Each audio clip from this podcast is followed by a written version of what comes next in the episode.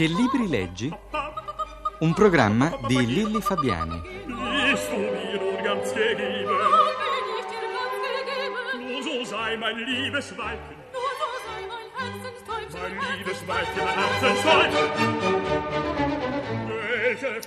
Oggi parliamo di libri con Riccardo Pazzaglia, giornalista, scrittore, è nato a Napoli ma vive a Roma.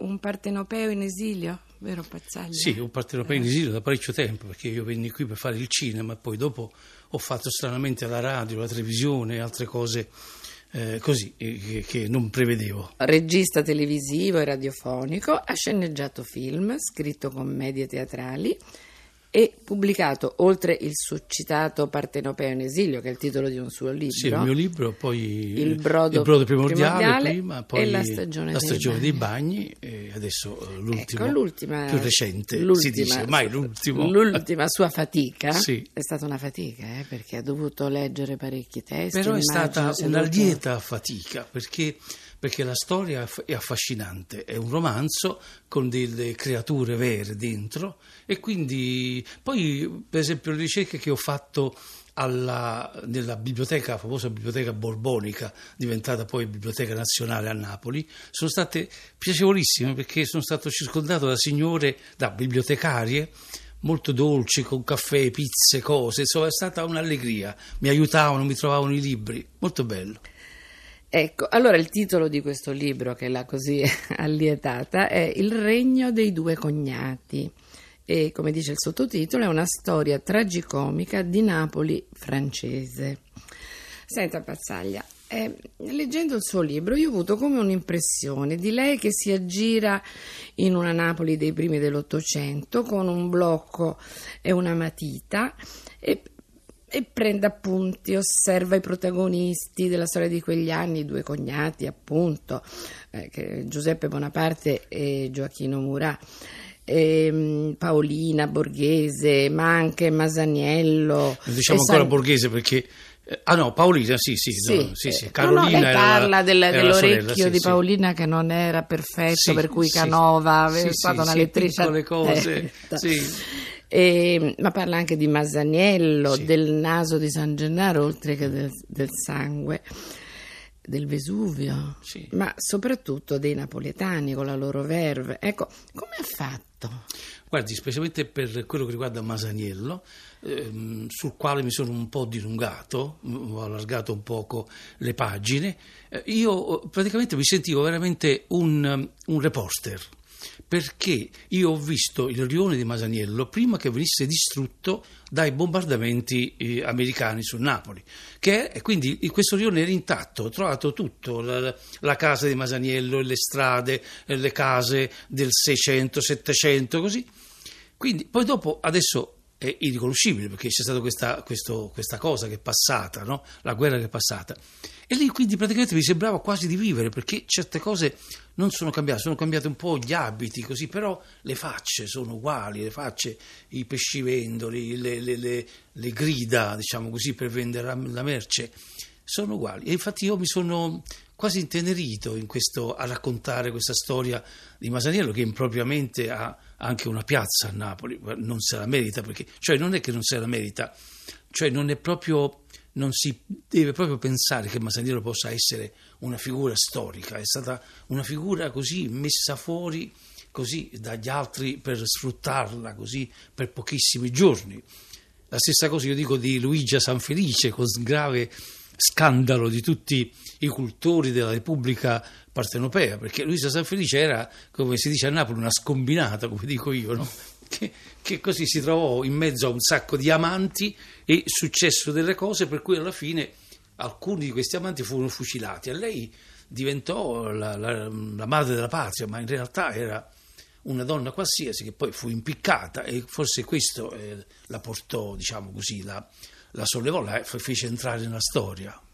Senta Pazzaglia, ma lei eh, perché ha scelto questo periodo storico? Forse ha trovato qualche attinenza con i giorni nostri? Pensi che ho trovato, forse, eh, sicuramente lei, è lei che l'ha trovato tra l'altro, un giudice Borrelli che sia l'antenato di Francesco Saverio? Sì, sì, tanto Francesco Saverio è napoletano e quindi questi giudici, sì, sì, questi nomi, sì, ancora oggi poi sono ancora nobili che hanno quei nomi lì e, e ci sono i palazzi loro, cioè molte cose sono rimaste. Io le ripeto, le facce non sono cambiate, le parole, le cose così eh, sono intatte. Ho scelto quel periodo perché è molto interessante, perché c'è il re, eh, quello che dico io, è più preso in giro dalla, della storia d'Italia, cioè c'è prima France, uh, Ferdinando I, mm. che poi fu terzo, quarto, eccetera, poi è inutile spiegare. Ferdinando I, poi uh, Francesco I, il figlio di Ferdinando I, poi Ferdinando II, il figlio di Francesco I, e poi Francesco II fu l'ultimo re di Napoli. Mm, ho capito.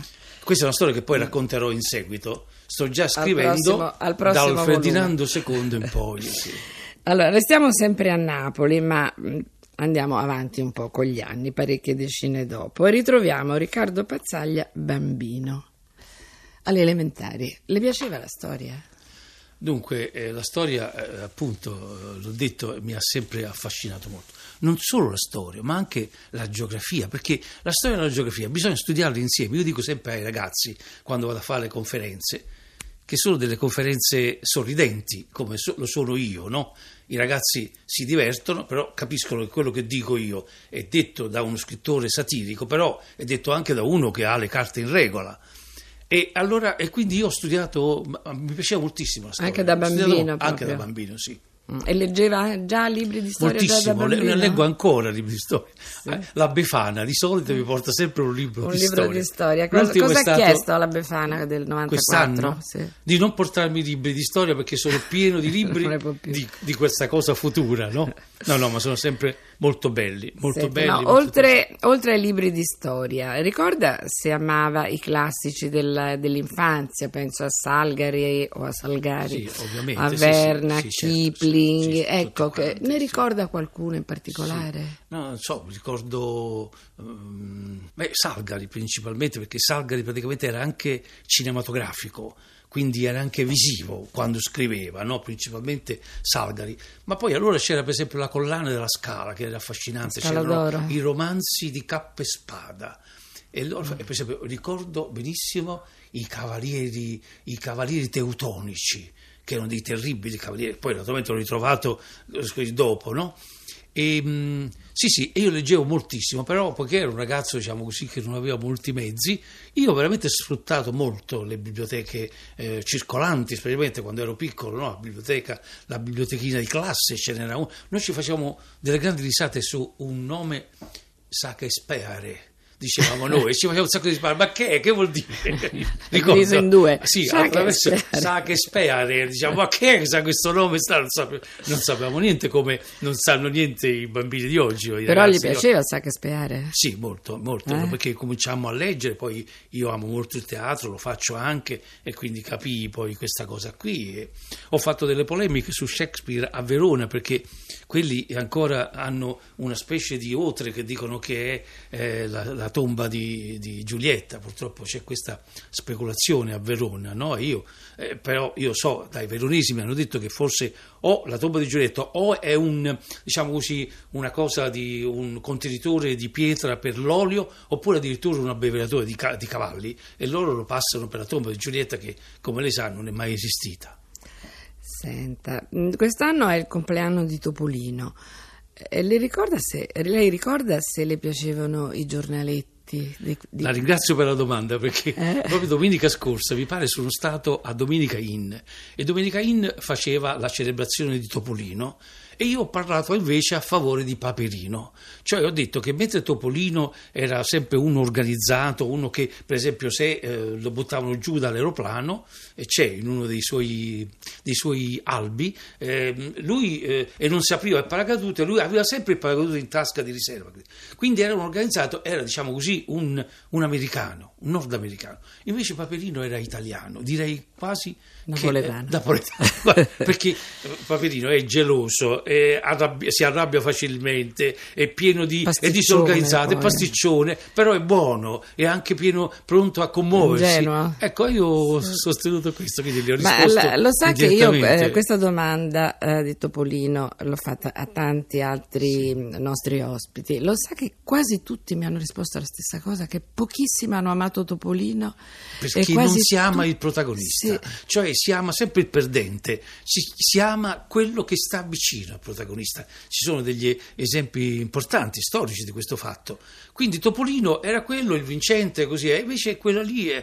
Poi c'era eh, noi eh, Flash Gordon, che si chiamava solamente Gordon perché Flash eh, non era amato questo, questo nome da- dai- dal fascismo che toglieva di mezzo tutte le parole straniere. Quindi Gordon era anche il nostro... Passava, il nostro eravamo innamorati, io ero innamorato di Dale Arden, si chiamava Dale, forse si dice, Mm. sì. Dale Arden, che i primi amori sono stati, il mio primo amore è stato proprio lei. Speravo sempre che Gordon morisse per andarla per subentrare. negli Stati Poi c'era la- quella regina cattiva, anche quella era bella, La con i capelli neri. No, c'era, ma no, c'era una regina che aveva una sorella, la regina si chiamava Loana, mi pare, oppure Mm. la sorella della regina. Però quello era un altro fumetto, era Cino e Franco, che era un fumetto, Ah. mi pare, no, no, non era italiano, che poi c'erano anche fumetti italiani che erano molto belli. C'erano C'era delle avventure, Iaco- per esempio. Iacovitti. Iacovitti, sì, Rubino scriveva, faceva dei disegni Ah. bellissimi. Rubino era sul, eh, sul Corriere dei Piccoli. Sì, sì, sì, Corriere dei Piccoli. Sì, sì, sì. allora Poi quelli non erano fumetti, ma avevano la, bene- la rima sì, sotto. Sì, la rima sotto. Sfruttar bene San Teodosia, la bontà della sua sosia. Coca Cocca, brava figlia, che fin troppo le somiglia. Mi ricordo proprio e così di- c'era Coca Cocca e, e- e la sorella che si assomigliavano e quella, una faceva un sacco di guai, no? E l'altra, E l'altra era invece, eh, buona. sì, era buona. Ah, erano belli quei disegni. Si ricorda Sì, come sì. erano belli i disegni di Rubino? ricordo benissimo, Eh, proprio con con, quei ricciolini. con quei ricordi lontani. Adesso dimentico delle cose normalmente, no? Adesso, però questi ricordi lontani sono mh, molto limpidi. teneri. eh. Eh, beh, adesso facciamo passare un po' qualche anno e arriviamo alla prima giovinezza. Ehm, ricorda se lei subiva da adolescente, 16-17 anni, più l'influenza di un insegnante oppure di un amico oppure una amica particolarmente carina? No, Eh? non, so- non influivo, non avevo l'influenza di nessuno. Io mi sono fatto, diciamo così, da adolescente sui grandi umoristi italiani che ho, comprati, ho comprato sulle bancarelle, cioè Giovanni Mosca, Guareschi, Manzoni, ehm, Achille Campanile principalmente, poi anche gli stranieri, Wodaus, eh, non so, Jerome Kapka, Jerome, che è stato proprio il primo libro che io... Infatti ho fatto il libro eh, La stagione dei bagni, ricordando i tre uomini in barca, insomma, per, eh, come dire, per commemorare questo primo libro che comprai. Senta, e tra questi umoristi a quale lei si sente più vicino? Achille Campanile, spirito? perché Achille Campanile fa ridere.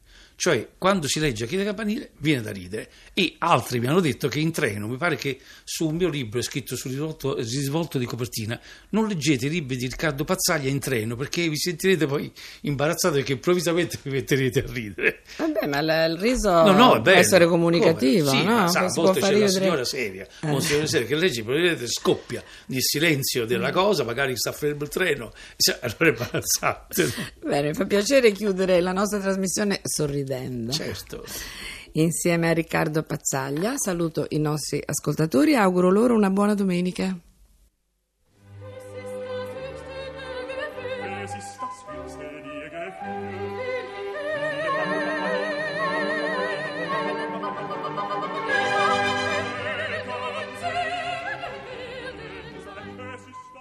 Avete ascoltato Che libri leggi?